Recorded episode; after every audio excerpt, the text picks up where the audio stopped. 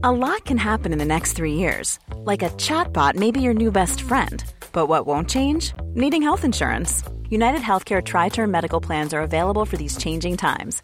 Underwritten by Golden Rule Insurance Company, they offer budget friendly, flexible coverage for people who are in between jobs or missed open enrollment. The plans last nearly three years in some states, with access to a nationwide network of doctors and hospitals. So, for whatever tomorrow brings, United Healthcare Tri Term Medical Plans may be for you. Learn more at uh1.com. I'm Sandra, and I'm just the professional your small business was looking for. But you didn't hire me because you didn't use LinkedIn jobs. LinkedIn has professionals you can't find anywhere else, including those who aren't actively looking for a new job but might be open to the perfect role, like me.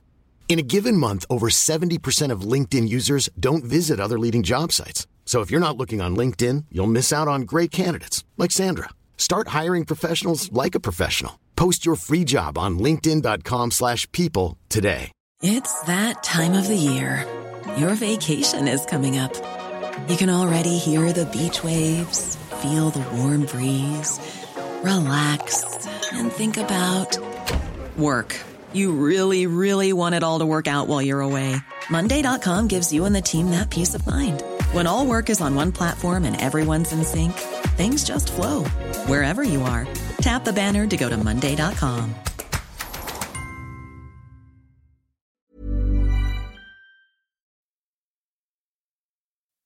The GAA Hour is sponsored by Paddy Power. For exclusive content from their GAA ambassadors and other high profile contributors, check out news.paddypower.com. I'm not finished yet. It took me a long time to get here. both players have, have spoken with each other and uh, um, they regret what happened. They've had a frank discussion with each other and they're, they're both of them are keen to, to now focus on getting back their county jerseys. that these fellas will get such a f***ing shell shock next Saturday evening that we'll put them back in their f***ing asses for f***ing 10 years. Philly, Philly, Philly, Philly, Philly, Philly McMahon. So Philly has been in the media this week. He was at a launch of something, and he came out with a real, a real classic. Um, let's be honest, Conor and Conan are here with me in studio. He says so. He's talking about uh, a lot of complaining. Everyone's complaining. They're complaining about Dublin and the money and uh, Croke Park and all these kind of things. So he says. So what we're saying is right, we have a success we have a team that's successful. Let's complain. Let's complain about the rules. Let's complain about the money. Let's complain about the population. Instead of saying, let's actually beat them when they have all that. That needs to be the message. It's unbelievable that. So he's accepting we have all that. We have the advantage of Croker, we have the advantage of population, which nobody complains about because that's their look. Well, people who want to see it split uh, might be complaining about it. The funding, all those things. And he's saying, instead of saying, let's actually beat them when they have all that. so, like, don't complain. We have all those Yeah. advantages, and the only answer that you have to give us is to try and beat us with all that. It's so crazy stuff here. I think the worst thing about it is that he preceded that comment to say that I understand where they're coming from. So if you hear I understand where they're coming from, you might expect him to delve into it and say, "Yeah, I can I can understand that the, we play two games in Croke Park, we play our league games in Croke Park," but he just disregards it and he feeds into this this anti-Dublin mentality we've talked about Yeah. a lot in the show that has little or no basis in fact. But the fact that somebody as high profile as Philly McMahon will only give them that anti the people who kind of peddle that anti-Dublin mentality just you know, more ammunition to keep on doing it. You know, it's just it's very dis- like whatever about hearing it from a kind of a, a large proportion of fans, whatever. It's very disappointing to hear a high, such a high profile player as Philly just come out and say like so publicly because it's it's it's clear that it's just it's not about all that. It's about about providing fairness and integrity to the competition. Yeah, I wish they could just. I wish they'd just admit that and go. Look, at this stage, we'd prefer just to play in Parnell Park and stop, you know, taking away Yeah. from our brilliant team and success, which it is, and it's not their fault. I don't shouldn't even have to qualify it by saying that, and but saying. Let's let's stop complaining and let's beat them when they have all that. That's definitely not helping anything, Philly. Mm, so, somewhere Sean Kelly is pointing his fist against the desk and saying, "Yeah, he's right. Let's go up to Croke Park and beat them." Well, that's it. That's it. That's it. The Croke Park one is stupid. Like we shouldn't even talk about it. Like you know why? Like that is it's anti thirty one counties. They say like no, we should play two games at Croke Park and separates, and everybody else should play one. Yeah. You know that's that's just ridiculous. But um, Just accept that. the Accept population it. one is an interesting one. Like the money's obviously unfair as well, but then the population one does interest me me because like we you talked about Portlaoise before, and Yeah. my, my club back home's a city club, so you have more population, and Dublin have always had the population say, so that's that's more of an the money in. Croke Park are the more obvious things. The population, like I mean, increased population means huge distractions with rugby Mm. in South Dublin, with soccer in North Dublin, huge competition, loads of stuff to do. So when you're a teenager, you might not feel like going down to Yeah. local G. You feel like a village team would. All that stuff does. So population is like that can be a hindrance Yeah. as well, Yeah. you know. And you can't get that community spirit going. It's really difficult. I've no problem with the population. Mm.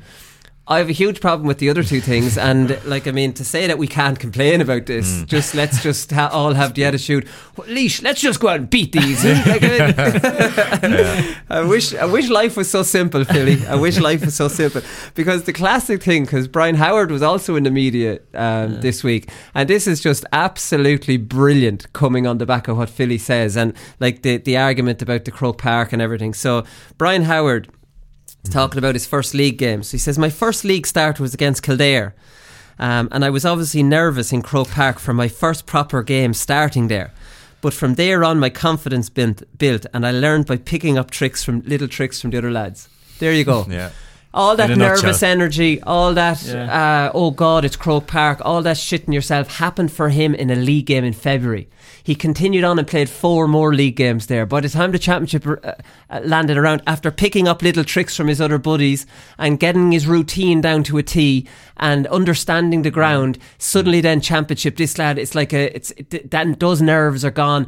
Then you look at Galway coming to play them in an All Ireland semi final with all their players after playing one game in a league final there, and you're telling me that that's not an advantage. like, and that's Brian Howard after playing. Leinster semi final, Leinster final, two Super Eights. He was rested for Yeah. one of the, the Roscommon game. Three more games on the back of four. So he's play. Who would he be marking? He'd be marking uh, someone from Galway, a wing back. Johnny Heaney. Johnny Heaney, for Mm. example. Like Johnny Heaney would have played there before, but sporadically. Mm. Sure, Brian Howard's just like like that quote alone is proving the prosecution's case. Yeah, he's in his second season and he sounds like a veteran of Croke Park already. Like, you know, when you compare that to Leitrim, who are going there 13 years later after last being there. But, like, you were talking about Hill 16 before as well, weren't you? About shooting into the goals Yeah. in Hill 16 and how it's tougher. Like, Yeah. this is a thing you get used to when you're playing there every week. Yeah, It's there's a home massive ground. difference in kicking into Hill 16, and there's a massive difference kicking into Hill 16 with people with a big Yeah. crowd there Yeah. and with no crowd there, and there's a big difference kicking into the canal end because the, t- the, cr- the stand goes around. I don't know what it is. It's just your range. Like it's obviously the same distance, but then the wind wh- coming in over the hill.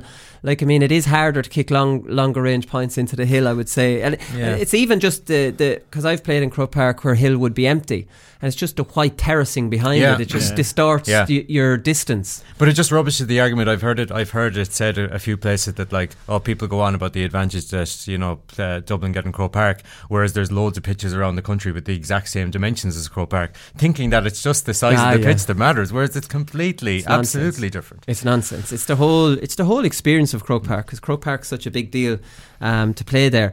Good news for Dublin is that Rory O'Carroll is home. So the Irish Times have this one. Um, so he's won three All Irelands. His last one was in 2015. Um, he's only 29. So, like, I mean, what I was reading, like, it's it seems unlikely that he'll be back in at this stage of his career with Dublin. Like, why? Why on earth? Now, I know Dublin have won All Irelands without him. I know they've won All Irelands without Jack McCaffrey, who's Player of the Year. Rory O'Carroll's out of the game for three years. He's playing a little bit over in New Zealand, very low standard. Why on earth can't Rory O'Carroll get back in there? Like, I mean, when you see how Tommy Walsh is ripping it up after playing in Australian rules for so long, just gets a bit of match practice. Let's be honest, lads, fullbacks are spoilers. You're not talking about Yeah. needing to kick a ball over the bar from 45 metres out, get your kicking technique. Mm. You can get through a game of fullback in the modern game by just actually spoiling your man and hand passing it off when you get it. Rory O'Carroll, especially when you see Tommy Walsh uh, cleaning up now, right? You have uh, Clifford to come back.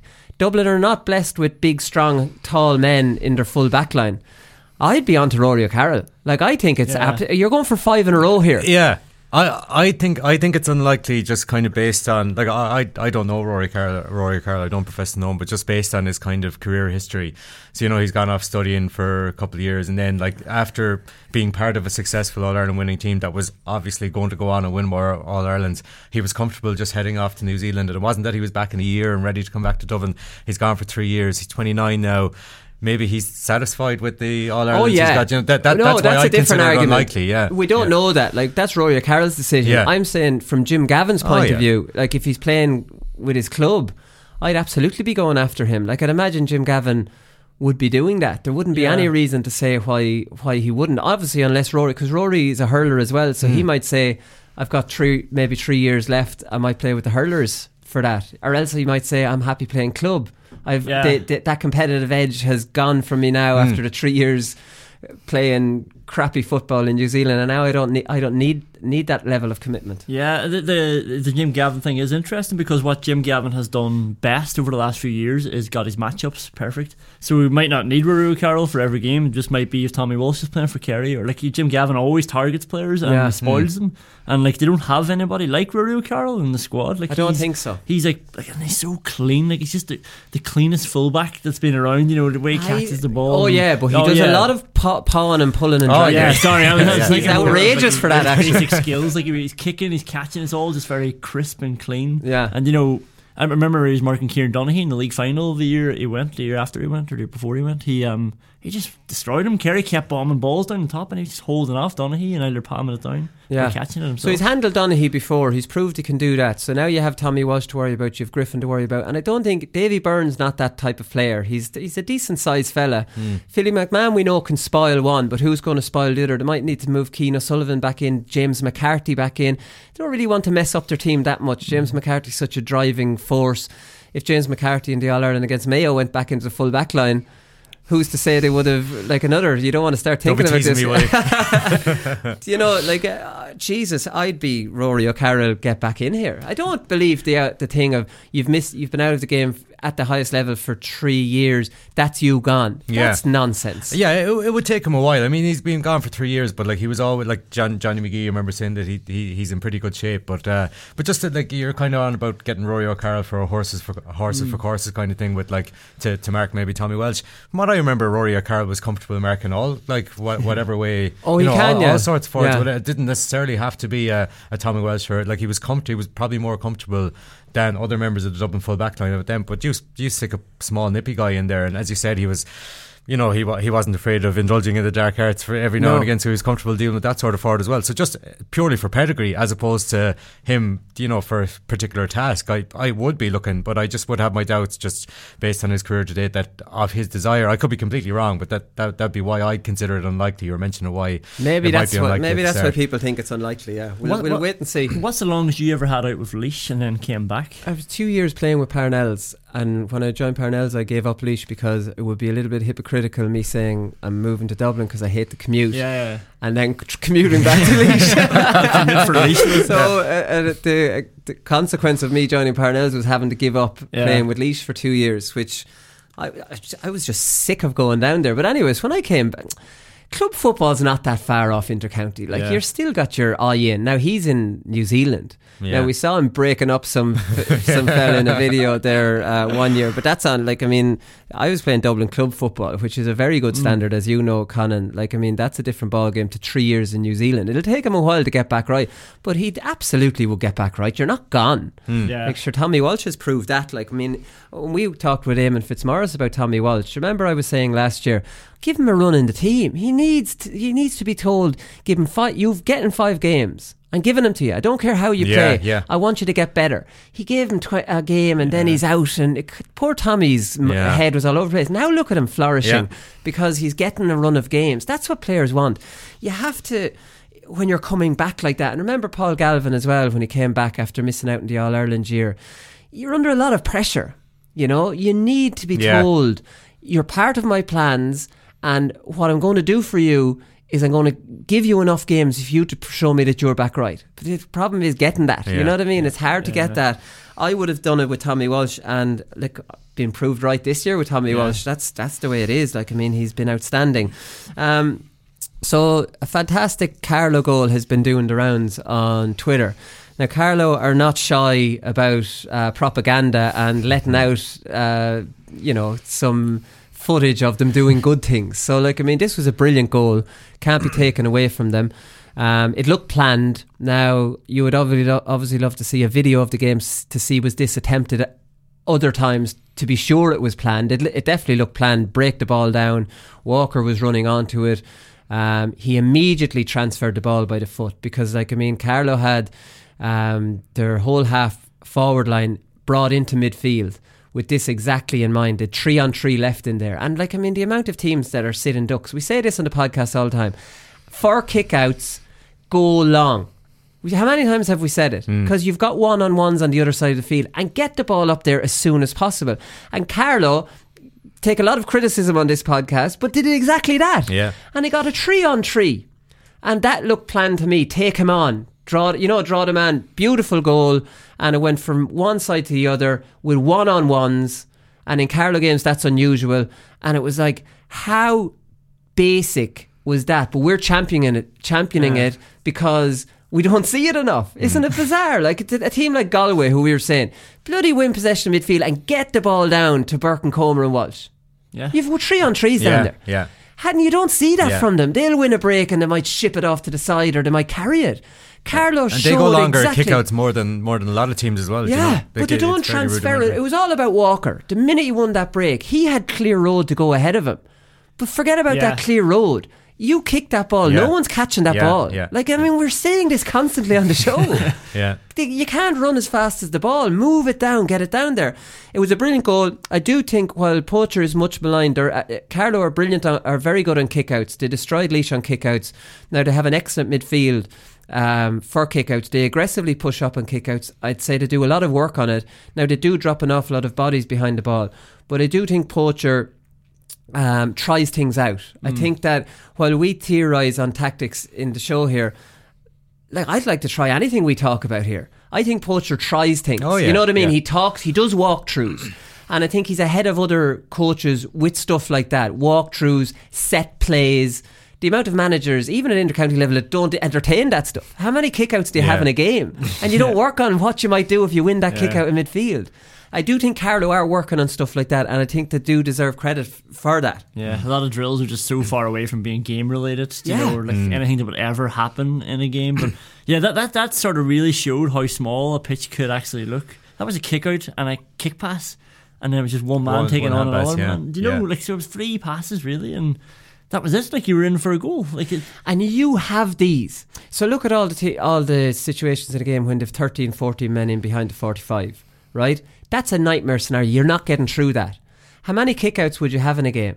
Like, I mean, you must have, would you have 50? You have 20 kickouts. You have 20 kickouts. So you have 20, so you have 20 set plays. Look at American football. So they've set plays all off their guaranteed start offs. So how many different set plays they have? They've hundreds of them, bloody diagrams and everything of the different downs. You've 20 set plays where you know the opposition is pushing right up on you and you've one on one situations. The amount of work should be going into them lads is outrageous. Every weekend should be spent on those 20 set plays because the other the other scenarios in games where the, the other team is dropped back of 45 the percentage of attacks that get scores off that is very Yeah. low, you know, because Yeah. you're getting turned over, you're kicking wides under pressure. And it's like, Jesus, lads. The, the pity is the the risk reward for for that. So so. The, a lot of managers would go more conservative and they'd say, well, okay, so while the possibility of something like that happening is on if we win the kick out, unfortunately the possibility of losing possession is there if we if we lose the kick out. I so disagree. rather There's no risk because they had their half forward line all withdrawn into midfield. So if they lose that Okay. and Louder pushing up on that, so the worst case scenario is Carlow lose that kick out. Their half forward line are close enough to Yeah, actually okay, sprint okay. back in. Uh, So if they're two midfielders and three half forwards, they don't have the 15 because they're the three full forward lines. They're losing that. But that's definitely worth that risk for me. yeah yeah, yeah. there are stats to show like when you kick it short, you're more likely to concede um, than you are to kicking it long. So whilst you're probably more likely to get possession initially Yeah. by a little short kicker, you have the whole pitch and 15 players Exactly, through yeah. to score. Yeah. Whereas you kick it long, you might lose some ball and you might concede from that, but you're also more likely to score from that as well. Yeah. So another thing, another thing I find hilarious with intercounty football and how copycat it all is, right? So from kickouts, now the fashion is to push up. Right, it's vital, absolutely vital. We win this back, right? We have to. So you're pushing up, you're leaving yourself vulnerable. But if your full back gets injured, right, and you've you've gone off retreating, you won't push up on that free even if there's an injury. You let him take that short. Yeah. Like you're no Yeah, problem. yeah. If Just there's from a- even, Yeah, even yeah, if there's a free around Yeah. midfield, you won't be pushed up man on man for that free. Everybody You- back. Everybody back. So it's like like if you want to get everybody back. It makes more sense to have everybody back and forget about this pushing up. The pushing up Yeah. is a complete contradiction to what you want to do. But because McGuinness did it in 2014, there's no consistency. So you push up in a kick out. Why are you not pr- pressing up on every free kick in the hole? Yeah, yeah, yeah, That- yeah, that's that's true, that's yeah, also yeah. a possession, Yeah. and it's actually a possession further up the field. Yeah, Like, I mean, yeah. They're they're actually dumb, aren't they? A lot of these managers. What McGuinness also did was use Paul Durcan to find Michael Yeah, Murphy well, yeah. and Neil Gallagher and Rory Kavanagh all the time, like just long kick Yeah. But, copy it's- that. it, it- but isn't it a fa- they're all fads? Yeah, Yeah. yeah. So now pushing up in a kick out's a fad, even though it doesn't really make sense to what you're trying to do and your whole counter attack game. Just going, going back to the goal as well, didn't you say that, that you thought it was pre-planned that your man took him on? Did you hear the man behind him in the stand? You could just hear by the video. He Drive must have it in. shouted "Go on" about forty times. did he? said, "Go on, go on, go on, go on, go on." Then he got the goal. But in fairness, uh, after the tweet as well, somebody kind of dissing Carlow was saying like, "Oh, I bet they dragged fifteen players behind the ball immediately after that uh, after that goal." And then somebody replied with a screenshot, and Carlow had seven players marking seven. Uh, seven loud players immediately after the kick out. So just credit credit to Carlow where it's due. Oh Because no, Carlow do aggressively Yeah, they- they- push yeah. up and kick outs again, which doesn't make a huge amount of sense. Then if they don't win the kick out, they're all running Yeah, backwards. So they're yeah. giving away that possession, but they don't want to give away the Yeah. first possession. Again, there's there's no logic in my in my mind to that. Um, the goals are down in the league in 2019, especially in, in Division 1 and 2.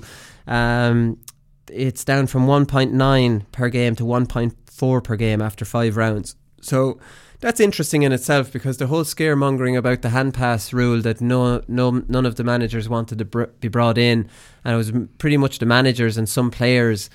Um, if the hand pass rule had been brought in and that went from 1.9 to 1.4, you can be sure who would be getting Yeah. the blame for that. It was the hand pass. So, like, what's their excuse now?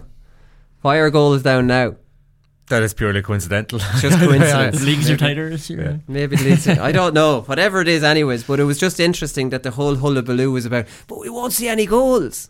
Yeah. We're only seeing 1.4 a game now. Like, I mean, can I get can I get any worse That's than that? too many, to be They say honest. it would have been 0.4 if the hand passes were in. Do you remember I was talking on Monday about Donegal and like uh, uh, talking about this about the Donegal players going down very easily and I just find it really difficult to watch soccer anymore and all the analysis around uh, you know is it a penalty and Man United last night and a, a feckin' penalty because a man jumps in the air and it hits his arm like you can't actually jump without your arms going up it's impossibility if you want to get up as high as you can Did we record the two of us there? I was, jumping go- I was going to, I was going to, and I never. Got I've the phone actually out. had to try. I had to actually do a walkthrough with Conan to actually prove to him try and jump without. But anyways, that's how pathetic soccer has gone. So you have them diving all over the place. It's non-contact. If you put your arm on someone's shoulder to go down, you put your if you touch your chest off their back like a defender, they just fall down and they jump around, and it's impossible to watch because it's just cheating.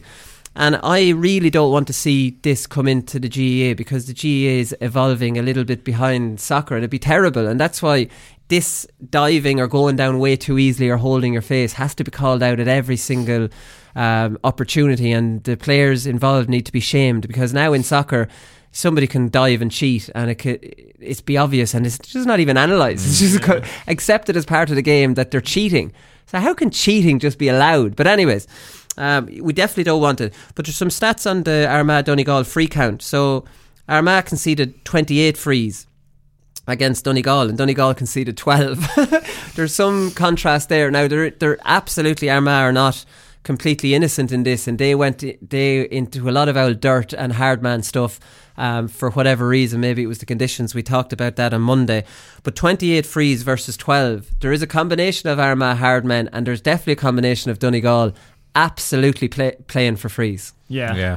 I, I agree. Yeah, I do think like Donegal were smarter, much smarter. Like you, I, Don't compliment the playing for frees, Colin. Don't. You just have you not heard what I've just said? no, I mean like in Did you say using the ref. cuter? It's cute. But cuter I- I was also- no, gonna- we can't use euphemisms like that. Like, I mean, this is the, the, Donegal cannot get backhanded compliments for winning these frees. But I, I actually think the ref was very bad as well. And like referees, you see it a lot. Like sort of takes a disliking to some teams then, and like Armagh were very aggressive all over the pitch, but especially in around their forty-five, and they had Jamar Hall and Charlie Vernon coming back, so they were often surrounding people and.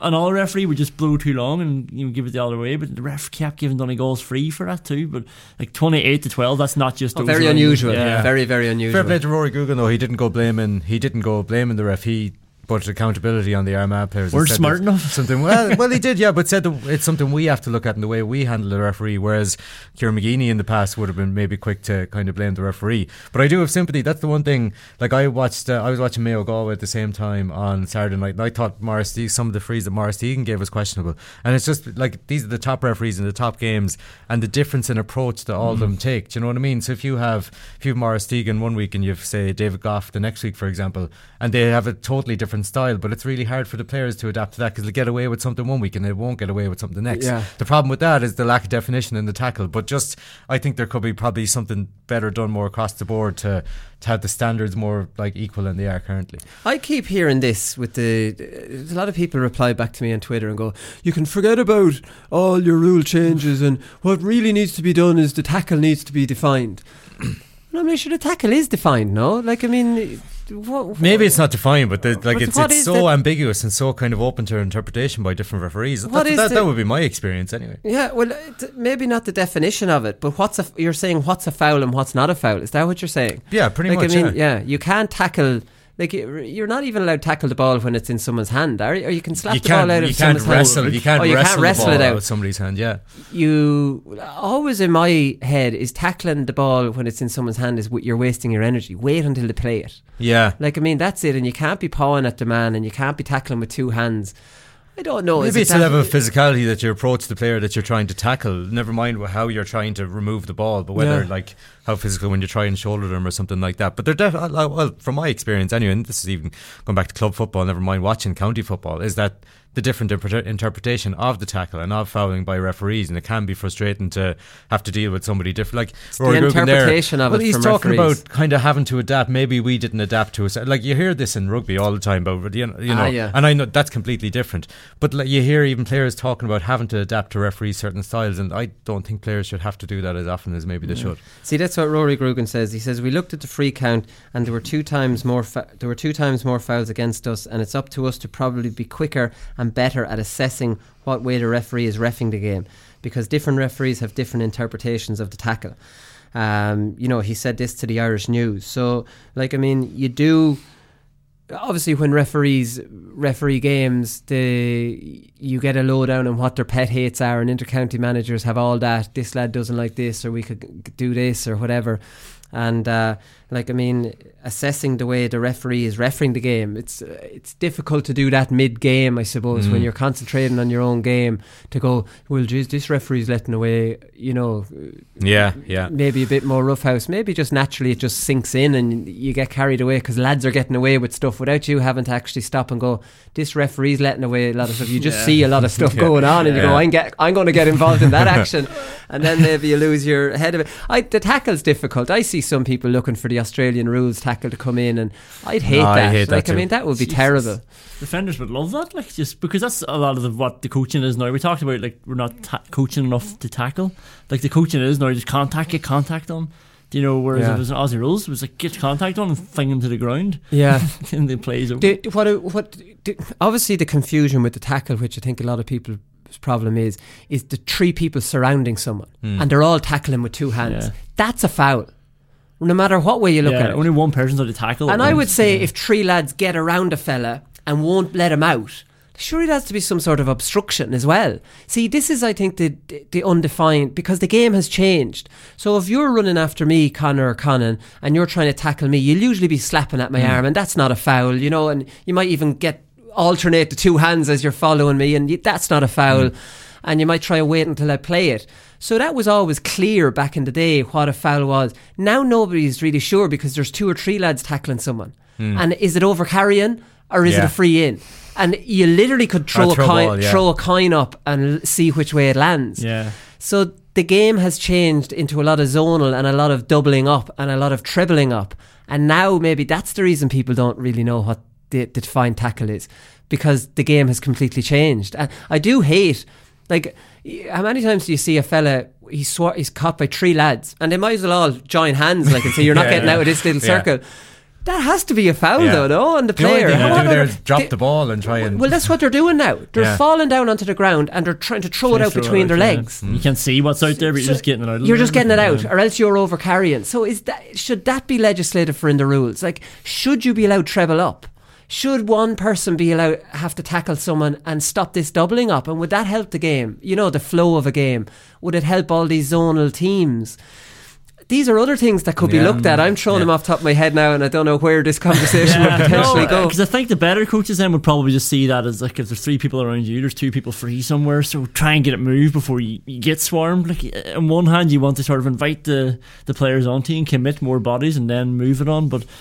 Yeah, I think I think refs absolutely love giving that free as well when there's three people around and they Oh, like, yeah. oh, I'm on top of this, like, and you, know, you should be stronger in there, and here's the here's the free kick the other way, and because the, the defenders are all shouting as well at the same Yeah. time. Like. Yeah, it depends. Like I mean, if you're if you're come back from a five point, uh, you're five points behind. You have it back to two. Your team are on the up. You're bursting out of fence and you're swarmed. Mm. You're getting that free with you. Yeah, yeah, yeah. Whereas if you're the one up, you're getting that against you, and all the forwards going, "Yeah, we." Like it just completely depends on the momentum of the game. Like I mean, you can predict what way the referee's going to go because they're human beings and they're getting caught up in the emotion and they're like, "They deserve this one. Let's keep let's keep this roll going." There's a Okay. ref in Derry called Play On Sean. He's from Slough Like that's actually his Twitter handle as well, and like just he never gives frees, and he just tells you, ah, it's your own fault. Be stronger in the tackle and stuff, and like you're actually getting pulled out of you, like, and he'll never give the free. Yeah. And you hate playing away games when he's there because the other team are just going to beat the shit out of you. There's all there's always uh, character referees. Like I mean, this is the next talking point. There's a referee shortage now. So Tipperary GAA uh, were forced to cancel a recruitment course for new referees because of a lack of numbers. So only three people signed up to the module. it's been run by the county board. Um, so the county board chairman John Devane said we just hadn't the numbers. It's an ongoing problem here and across the country. I imagine the number of referees coming through or lack of them is always going to be a concern. And Clare and Limerick reported the refereeing numbers were close to crisis point. I remember reading that, and Laois and Kerry have the same issue. And I was talking there, I was on the Hurling podcast, I was talking about this. So I had an intermediate match last Sunday morning. Now, lads, it was feckin' freezing, and I was on the bench, so I was can't even tell you how cold I was. And we were, it was the match was starting at twelve, and it was five to twelve, and there was no ref, and the other team were still in the dressing room playing the game. We're not going out in that until we have to. And next minute, you see the referee, and he comes running out, and he's just in a jer- he just had a jersey on. And I went, this lad is one hardy individual. Yeah, yeah. And just thinking, we're saying on the Hurling podcast, it's 20 euro per team. So he's making 40 quid on a Sunday morning now. In that cold, you wouldn't pay me 200 to go out and do it. Honestly. So it's a, it's a complete uh, devotion for these referees. We're, they're much maligned. They get no credit. They could end up going there on that morning, giving a couple of bad decisions and get abused. Yeah. Like people could personally abuse them. They're, this lad was in just a jersey. Like they deserve a lot more credit than they do because without them, there's obviously no games. Like nobody seems to want to do it. The numbers are down, and like I mean, it just is the. It's not a very glamorous job at all. It's just been taken for granted completely, and like there's there's been like any amount of horror stories over the years of referees being chased off pitches and having to get Well, that's the- that's the worst side of it, stuff. yeah. And when you see that sort of stuff, can you blame people for not getting involved? But that's it. It's you're reliant on you're reliant on characters with a complete devotion to the like the the money the, the money get they get out of it is is probably not enough to be you know no, nobody's going into refereeing for the money. do No, you know what I mean? They're no, going into not. it because they you know want to remain involved. They're like they're, they're just devoted to the GAA and want to remain involved and want to give back and and hear about these referee shortages and think, God, well, I'm in a position to do something like that, so I will do something I could help that. out here. Do you know that's it? Like even gas. you mentioned Laois and Kerry. I know um, we got an we got an email out to the club there last week. There's refereeing courses, found, foundation level courses in Mayo next week, and every club in the county has been asked to provide at least one per, uh, uh, one representative because to deal with the, they didn't say they're in crisis, but to deal with the large amount of games in Mayo as well. So I like imagine I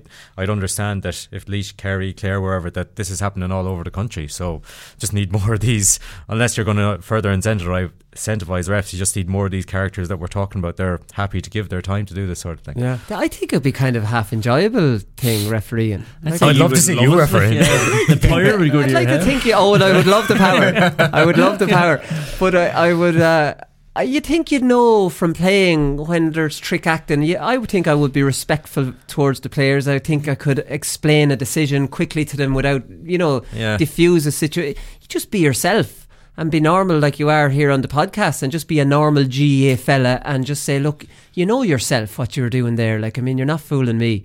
Get up. Yeah. There's I some don't- refs that are great at those put downs as well. You might be ready to give out to them, and then they say something back to you, you're like, yeah, actually, you're right. yeah, yeah, yeah, So, you know. yeah. But that's it. But anyways, listen, I, I don't know what the solution there is. If young people don't want to, they don't want to go to mass and they don't want to referee games. I don't know what we're going to do with the young people. It's people. all Xboxes nowadays. Um, Conor, before we go up, we have to give a, you're our Mayo correspondent. So, um, how what is the situation with Mayo? This will, will we call it a collapse? Well, I was going to say thanks for the nice, easy welcome back to the podcast, Willie. I thought I was here for an easy ride, and here I have to talk about my beloved Mayo. Uh, no, I, I mean, like I, uh, I was trying not to get carried away with the first three games because I, you know, I knew it was early. Like Mayo had more done in January and February, you know, leading into January and February that I had done in previous seasons.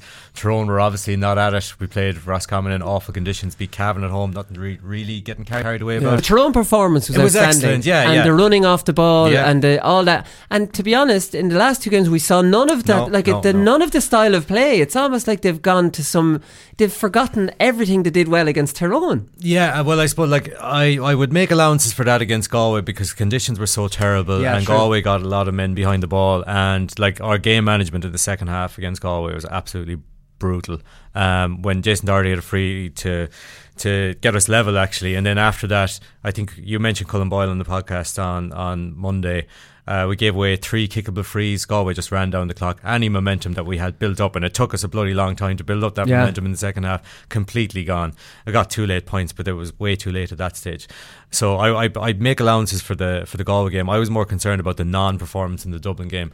I know Dublin were up for it; they're always up for it against Mayo, and they needed that win. But the just the to have carried in such kind of positivity and such momentum from Tyrone and Cavan, and to fall so flat and to fall so flat within about ten minutes, and kind of some old kind of failings were showing up against uh, like about Mayo. Like since then, like you were on about the running off the shoulder, the angles, and all that sort of stuff. And then the last two games, it's like right, this ball into Andy Moran doesn't work. What does work?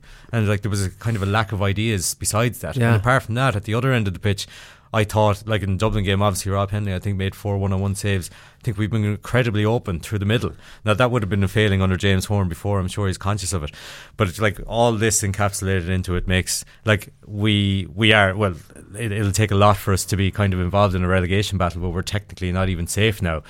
To, to be going from talking like that to like after the Tyrone game thinking oh league final for the first time in so long silverware so I don't know listen again I said I don't want to, didn't want to get carried away at the start I don't want to get carried away by the last two performances how poor they've been I just there are failings there I just hope they're resolved kind of in time for the summer Yeah, Fionn McDonagh hasn't been as impressive in the in the last two games. I think. I don't mind that either. Like uh, as in he was very good the the first two games, but like it's like I, I'd be more worried if he was brilliant and brilliant and brilliant, and then Yeah. maybe kind of had a dip come the summer. Like the, the some encouraging signs for me about Fionn McDonagh in that like. He's missed a couple of chances and he's not afraid to take on the next one. He's, He's- lost possession. He's won it back then a couple of minutes Yeah. later. He's he's he's kind of doing things that are showing character. You know. Yeah, so. he's nearly too confident though with shooting. He took on a couple of stupid ones there. Dropped short against dropped Galway, Short yeah. against Galway, and we are like, it wasn't really on.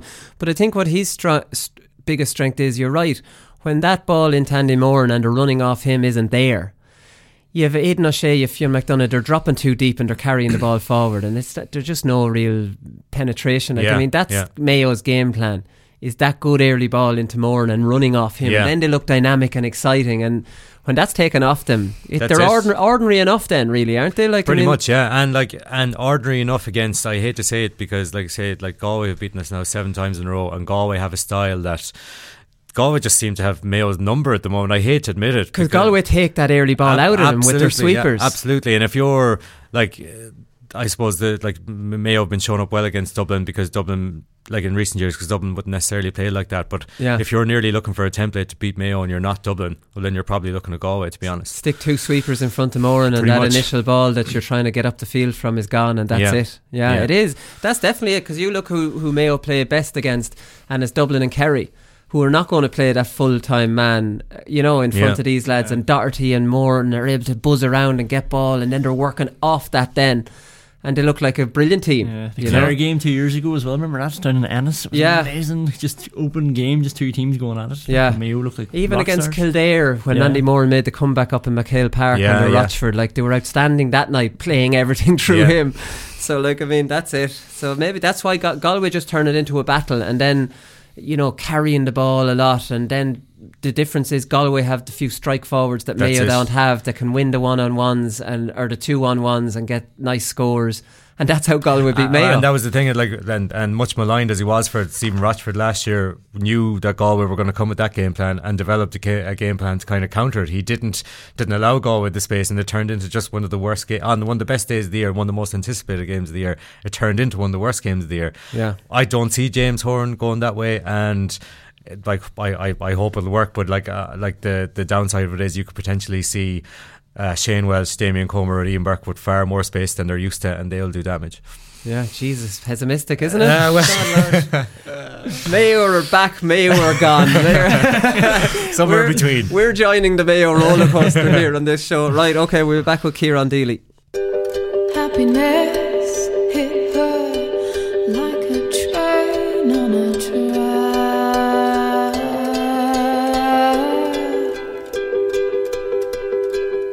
I don't really know Jim anymore. Me and him were like best friends when, when we played, you know. He's seen the light of Jesus and uh, I'm still like fighting the devil, you know. The dog days are over. The dog days are done. The horses are coming, so you. Ciaran Deely is now in his fourth season in charge of the London footballers. This year he managed them beat his own County Wexford and he joins us on the line now. That was a big win for you and London, I suppose, Ciaran. Yeah, Colin. It, it, I suppose it was it was one that was much needed. Um, every year, you always feel a little bit of pressure before you get the first win. And I remember the first year that I was involved, we had to play right throughout the league, all the way to the last league game, and we got the win against Waterford. And it just means when you get that first win, you can relax a little bit, and and I suppose it kind of makes everything easier going to training the next week and it, it it's hard when when you're even if you're doing things well and you're playing well if you're losing games you have to continually look at it and analyze and see okay well what what do we need to change? What do we um, need to do better in? And that means you know it's great for us in terms of learning and developing because you're challenging yourself all the time but sometimes you're changing up the team changing up the tactics when maybe you shouldn't be maybe you don't need to be. Um, so yeah it was it was it was good and, and I suppose beating Wexford was a little bit sweeter for myself just you know to, to show the gang at home that um what we're doing is is okay over here pretty you know some good work and everything. So there was a lot of people over from Wexford uh, for the game and the night before um, and a lot, of people texted me the day after and everything. So yeah it was an enjoyable one I think most people are aware of the good work that you're doing over there with London now. And like, I mean, I was reading you were saying for London getting two wins in the league is an amazing success. Like, you're close enough to that most years now. Like, I mean, you beat Wicklow last year, you beat um, Wexford obviously this year. You're Druid Limerick last year, you lost to them by a point. You gave Leitrim a scare who were going up. Do you know what I mean? I think most people now see London as a solid Division 4 team. And uh, even if you look at the league table this year, another couple of wins and you could be third, you know, before you finish up. So, like, I mean, it's, it's pretty tight there. Yeah, it is, and and I mean when I when I came in a few years ago, the, the biggest thing I wanted to do was to make sure that we compete in every game, and we kind of set out our stall and said that well we need to get within four, five, six points of every single team that we play. And the first year we did that aside from when we played Mayo in, in Championship and we lost by 13 points. Um, so it has changed because like I came in under Paul Coggins uh, in 2015 as the coach and I remember going out and, and I think we beat I think we beat Wicklow and then you know the next day you, you go out and you get beaten by Longford by 15 points and so it's very very inconsistent so Yeah. what we've tried to yeah we've, we've tried to be more consistent. And I suppose uh, for me personally I want to make this team a serious inter-county team that people look at it and go well actually London are a good team and, and we're going to have to take them seriously. And and I think we've we're getting towards that. And and like we're we're we're suffering for that a little bit because now no team is complacent when they play against London. You know that it's different. They're they're taking it seriously and they're prepared, and I presume they're watching our clips and stuff like that in preparation for the games. Um, but look, it's it's it's a hard slog, but I think the big thing is try and compete, and if you can get a few wins, all the better. And for us, like to get two wins or three wins in league, well, that then would be a huge thing for us. And I, I think we're we're getting close to that. I, I feel like you know we're we're kind of pushing that wheel or that rock up a, up a hill, and we're nearly getting to the top where there's a little bit of a tipping point. And at that point, I think we can go on and win.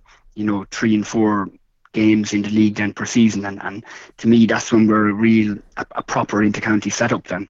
Yeah, so this year you were travelling over to Ireland to play teams. Um, last year you had all your home games at home because the year before you had to travel away. So like it's been a bit of a, a bit of a shake up um, with the league.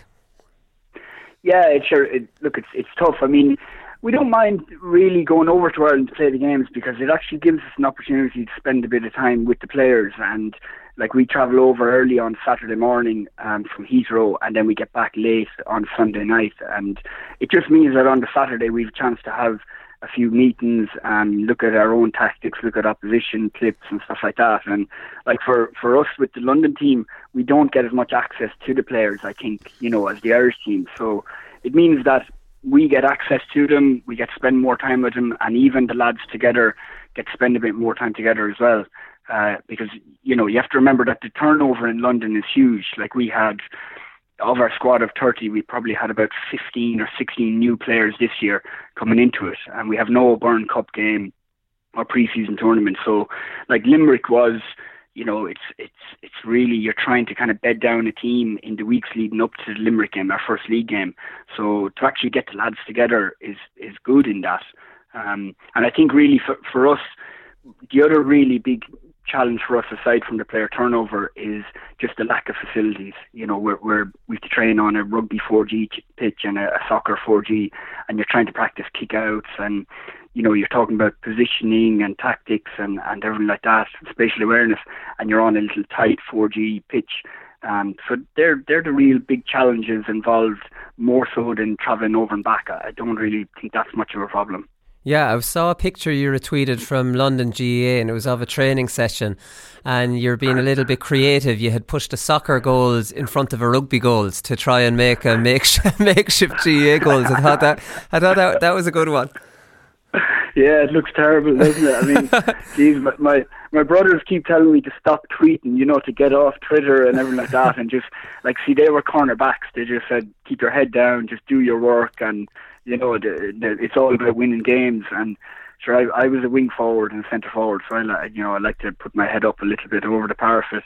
But um, yeah, look, sure, the, the the facilities is a huge thing because it's crazy when you think about it. You know, a Gaelic football team in the in the intercounty national league trying to prepare for games um, on a rugby pitch. Yeah. You know, with soccer goals in front of a rugby goal. And do you not Um, get sorry, but- sorry, Ciaran? Do you not get into Ruislip then? Do you, do you, the old pitch in Ruislip, or is that or, or the, the the back pitch that would have the GAA goals? They don't let you in there. No, I mean we, the Ruislip since it's been redeveloped. I mean the, the pitch in Ruislip is is fantastic. It's a lovely pitch, Yeah. but now there's just a small training area at the bottom, um, which is is floodlit. But you're talking about you know 40 meters, uh, 40 meters by about 70 meters or something Alright. like that. So it's it's very small.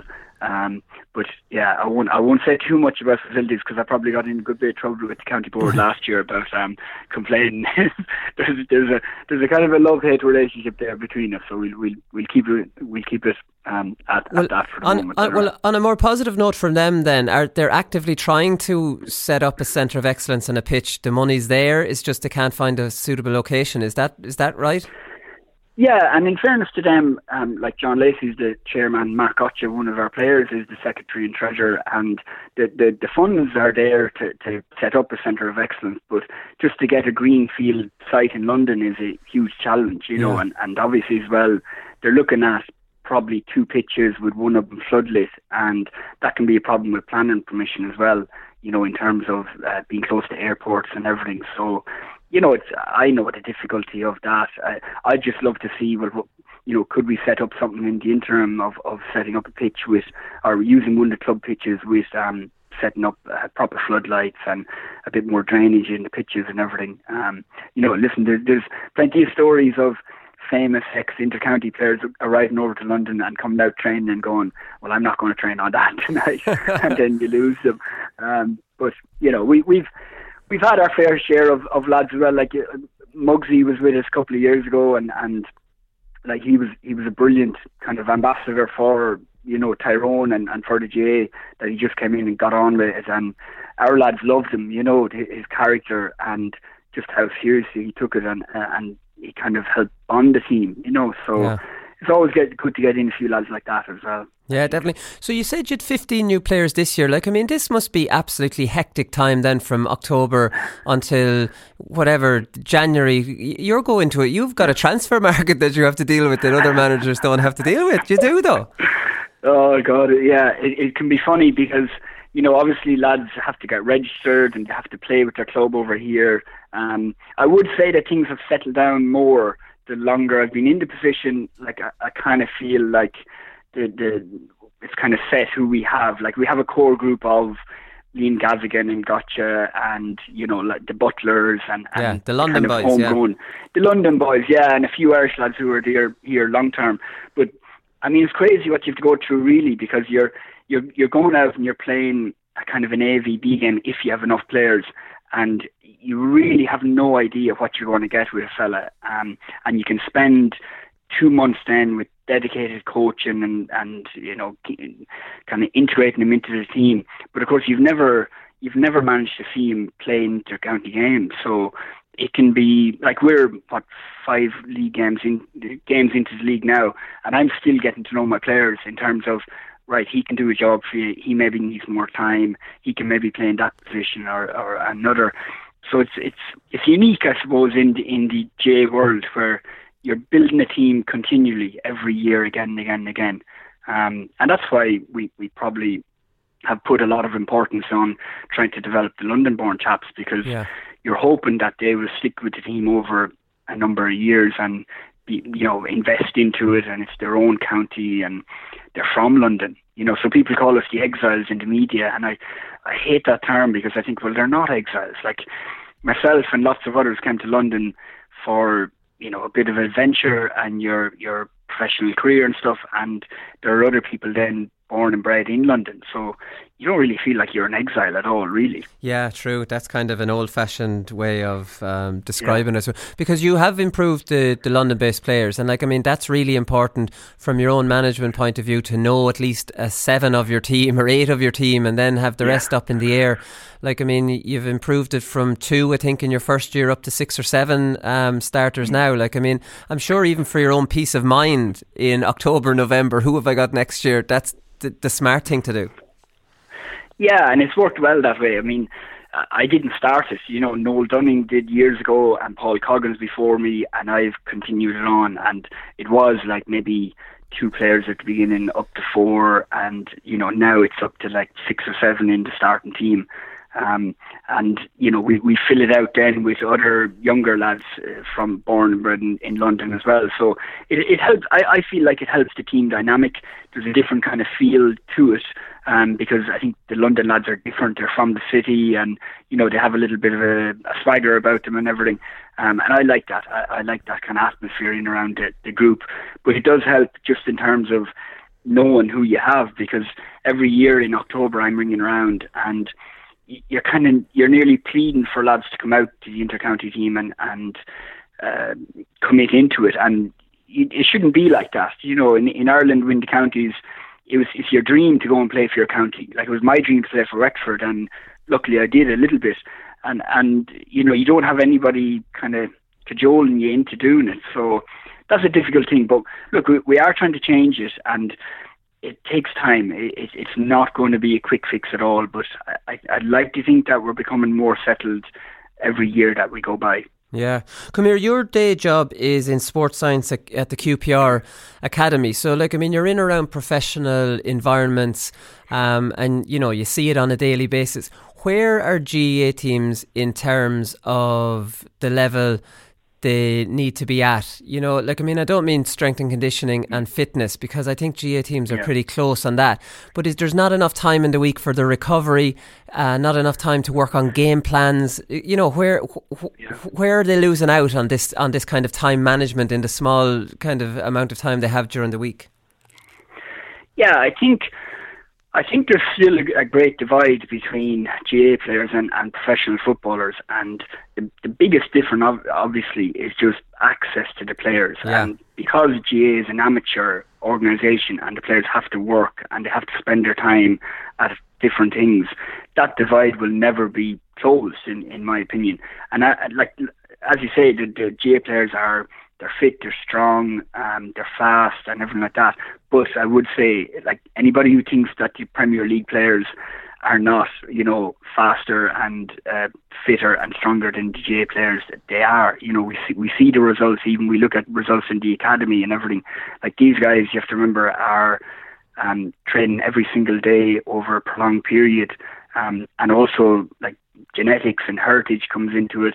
Like there's a lot of we have um, huge mixed mixed ethnicity down in QPR Academy, and these young chaps are very very fast, very very powerful, um, and obviously they're working on their touch and their their their technique every day.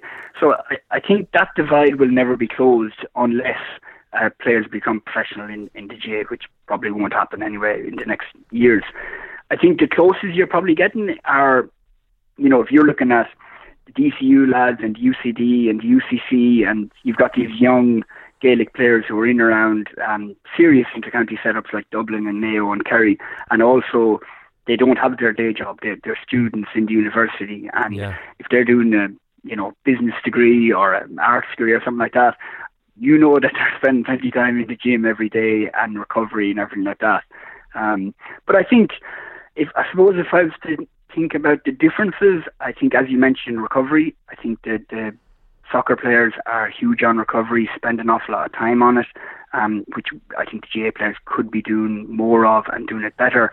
Um, another difference then is just and, and this probably comes from the coaches and the managers as well, is the focus on technique, you know, so their technical ability and like when when I look at QPR training, for instance, they'll spend you know a third of the training or sometimes even half of the training on unopposed practice, and it's just continual repetition of short passing, long passing, medium distance, and and trapping the ball, controlling the ball, working on their skills. Um, so we call it core skills and and things like that, and and 75 passing we call it.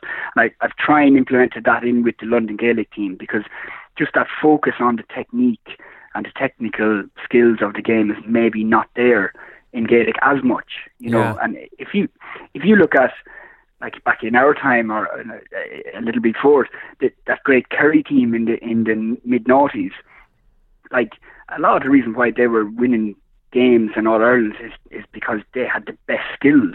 You know, the Darragh Ó Sé and Tomás Ó Sé and, and the Gooch and Declan Sullivan, um, Paul Galvin, they're kick passing and they're catching and they're weaving in and out between players and everything. It was just better than other other players, other teams.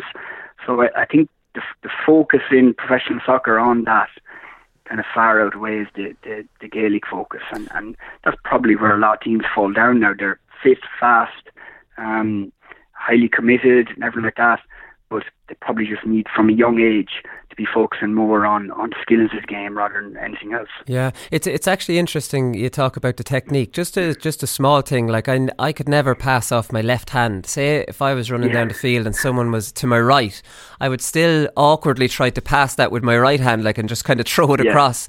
And not one manager, not one manager ever identified this and say, "You, you look, come back to me now when you've practiced on your left, because that's you know that's not going to work." Nobody said it to me. When I went from wing back into into the forwards, I decided I was going nowhere without a left foot. I decided that myself. Nobody told me to do that. I was actually discouraged from using my left because at the start this was by an intercounty manager because at the start I wasn't great on it, but I was I made a, a, a conscious effort that I was going to practice it in training as much as possible, and I was told to stop. I was told to stop. So like I'm trying to improve myself, and like you know because know. I, was giving the ball away, or, or maybe the passes weren't going to hand or whatever. Like I mean, it's it. I, I do think that, it, but it's not. I don't really see that as a fault of managers. They don't have the time in the week to do this kind of stuff. Yeah, I agree, and and I mean, we're, the GAA is probably heading in direction of having a lot of professional people working within the organisation. So the players are, it's obviously an amateur ethos and the players aren't getting paid and, and everything like that. But they're, like, if you look now, there are full-time sports scientists, S&C coaches, um, you know, in Dublin, in Kerry, in Tyrone, and then in the provinces and everything. So it's probably heading in that direction. And and also, sorry, the, the games and development managers, like the coaches on the ground. So it's really up to them, I think, from a young age to be developing skills. So, I mean, I worked as a GPO in, in Dublin GAA from 2011. Uh, to sorry 2008 to 2011 and we were going into clubs and into schools and we were working on the kids techniques and skills and that's what you need throughout the country like to me it's no it's no great surprise that uh, that Dublin are absolutely dominating the All Ireland series because I mean we were all in every single club and school in Dublin teaching these kids uh, kids the skills of the game continually every day Yeah. of course they've got better and if you look at the Dublin team like they're they're probably the biggest team, the fastest, um, the most powerful, the most tactically astute, with the best manager in the game. But also, like they have the best skills Yeah. in the game as well. And I think that's why they're getting through them. And that's why, for instance, you know, the, the likes of Kerry and Mayo are the only two teams to ever really properly put it up to them.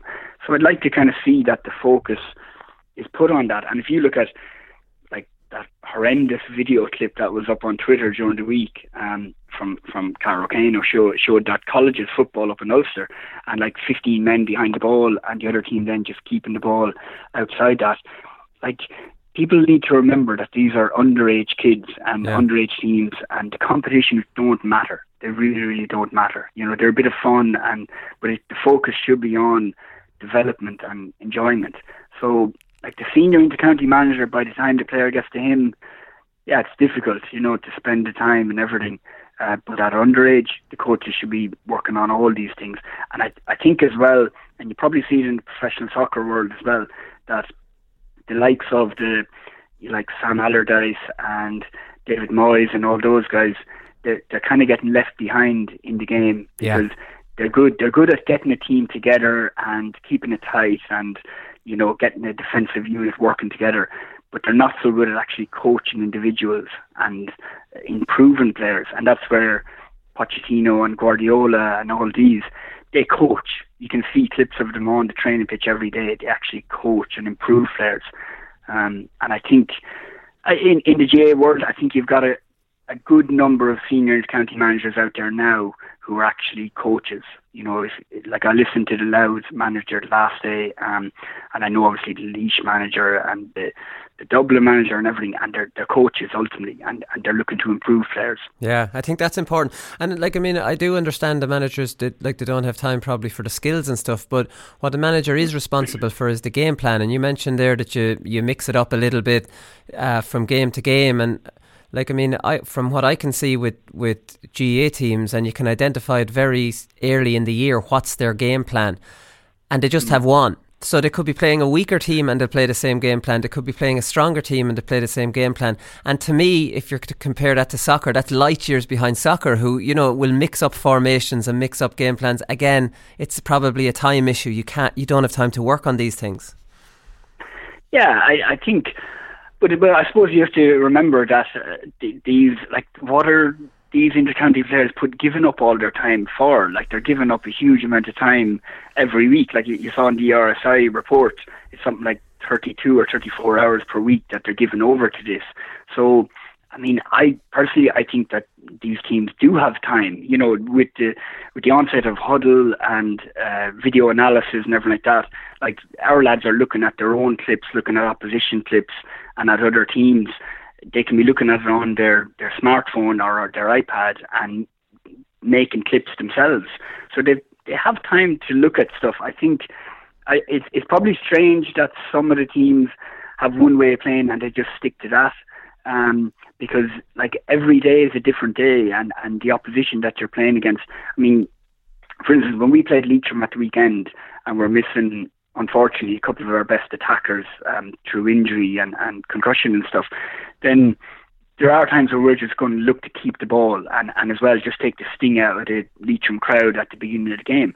um, and we didn't let them score for the first 23 minutes. You know, and we went two points up just by keeping the ball and probing at them. But then if we're going to play, you know, a team at home who we're expected to pick up points or we're hoping to pick up points, which of course we're going to leave like extra men up and we're going to spray the ball out wide more and look inside and so you're going to change your tactics every day Yeah. and it- like the, in terms of the professional soccer teams as you say I suppose in that aspect of, of in the comparison they are light years ahead you know in terms of they'll respond to the opposition team playing 4-4-2 with a diamond or 4-4-2 out wide or 3-5-2 or whatever uh, 4-3-3 and they'll they'll change their setup and their tactic mid-game or mid-half. And the players have ownership over that a lot of times. They know how to react themselves.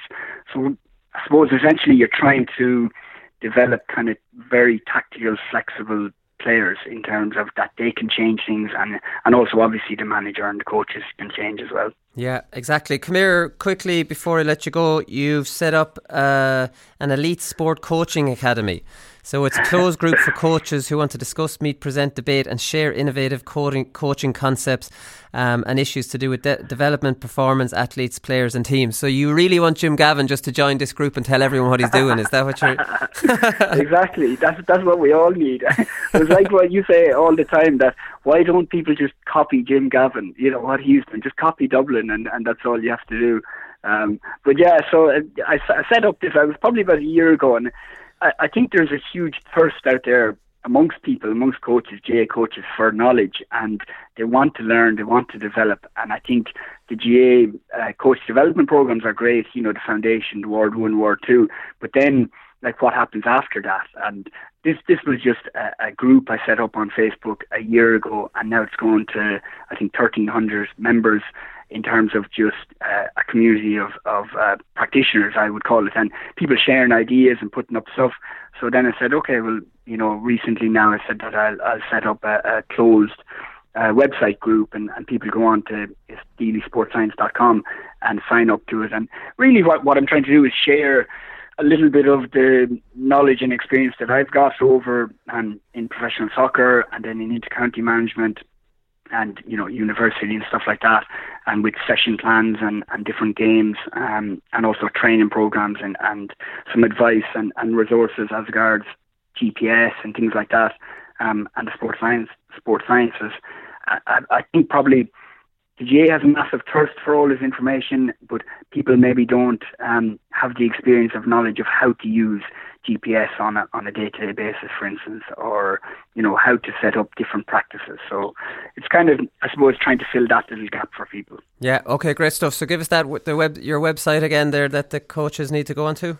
Yeah, so it's deelysportscience.com and that's D W E L Y. Um, I think people will probably find it through t- Twitter as well. C I Deely uh, is my Twitter handle, so people will will um will see you know a nice bit of information up on that. I think. Yeah, brilliant stuff. Come here. Thanks very much, Ciaran, for taking the call, and best of luck for the rest of the year. Thanks, Colin.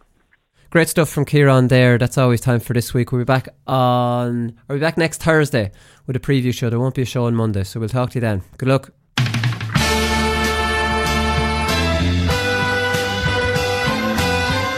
I'm not finished yet. It took me a long time to get here. Both players have, have spoken with each other and uh, um, they regret what happened. They've had a frank discussion with each other and they're, they're, both of them are keen to, to now focus on getting back their county jerseys. That these fellas will get such a shell shock next Saturday evening that we'll put them back in their asses for 10 years. The GAA Hour is sponsored by Paddy Power. For exclusive content from their GAA ambassadors and other high profile contributors, check out news.paddypower.com.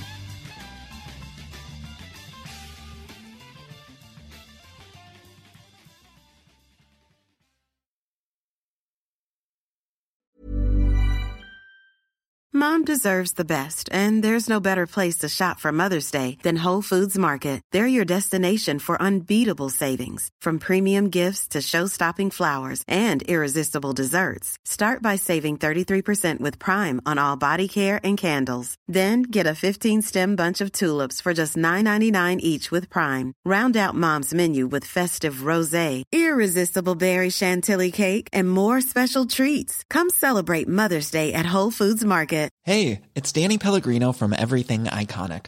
Ready to upgrade your style game without blowing your budget? Check out Quince. They've got all the good stuff shirts and polos, activewear, and fine leather goods, all at 50 to 80% less than other high end brands. And the best part? They're all about safe, ethical, and responsible manufacturing. Get that luxury vibe without the luxury price tag. Hit up quince.com slash upgrade for free shipping and 365 day returns on your next order. That's quince.com slash upgrade.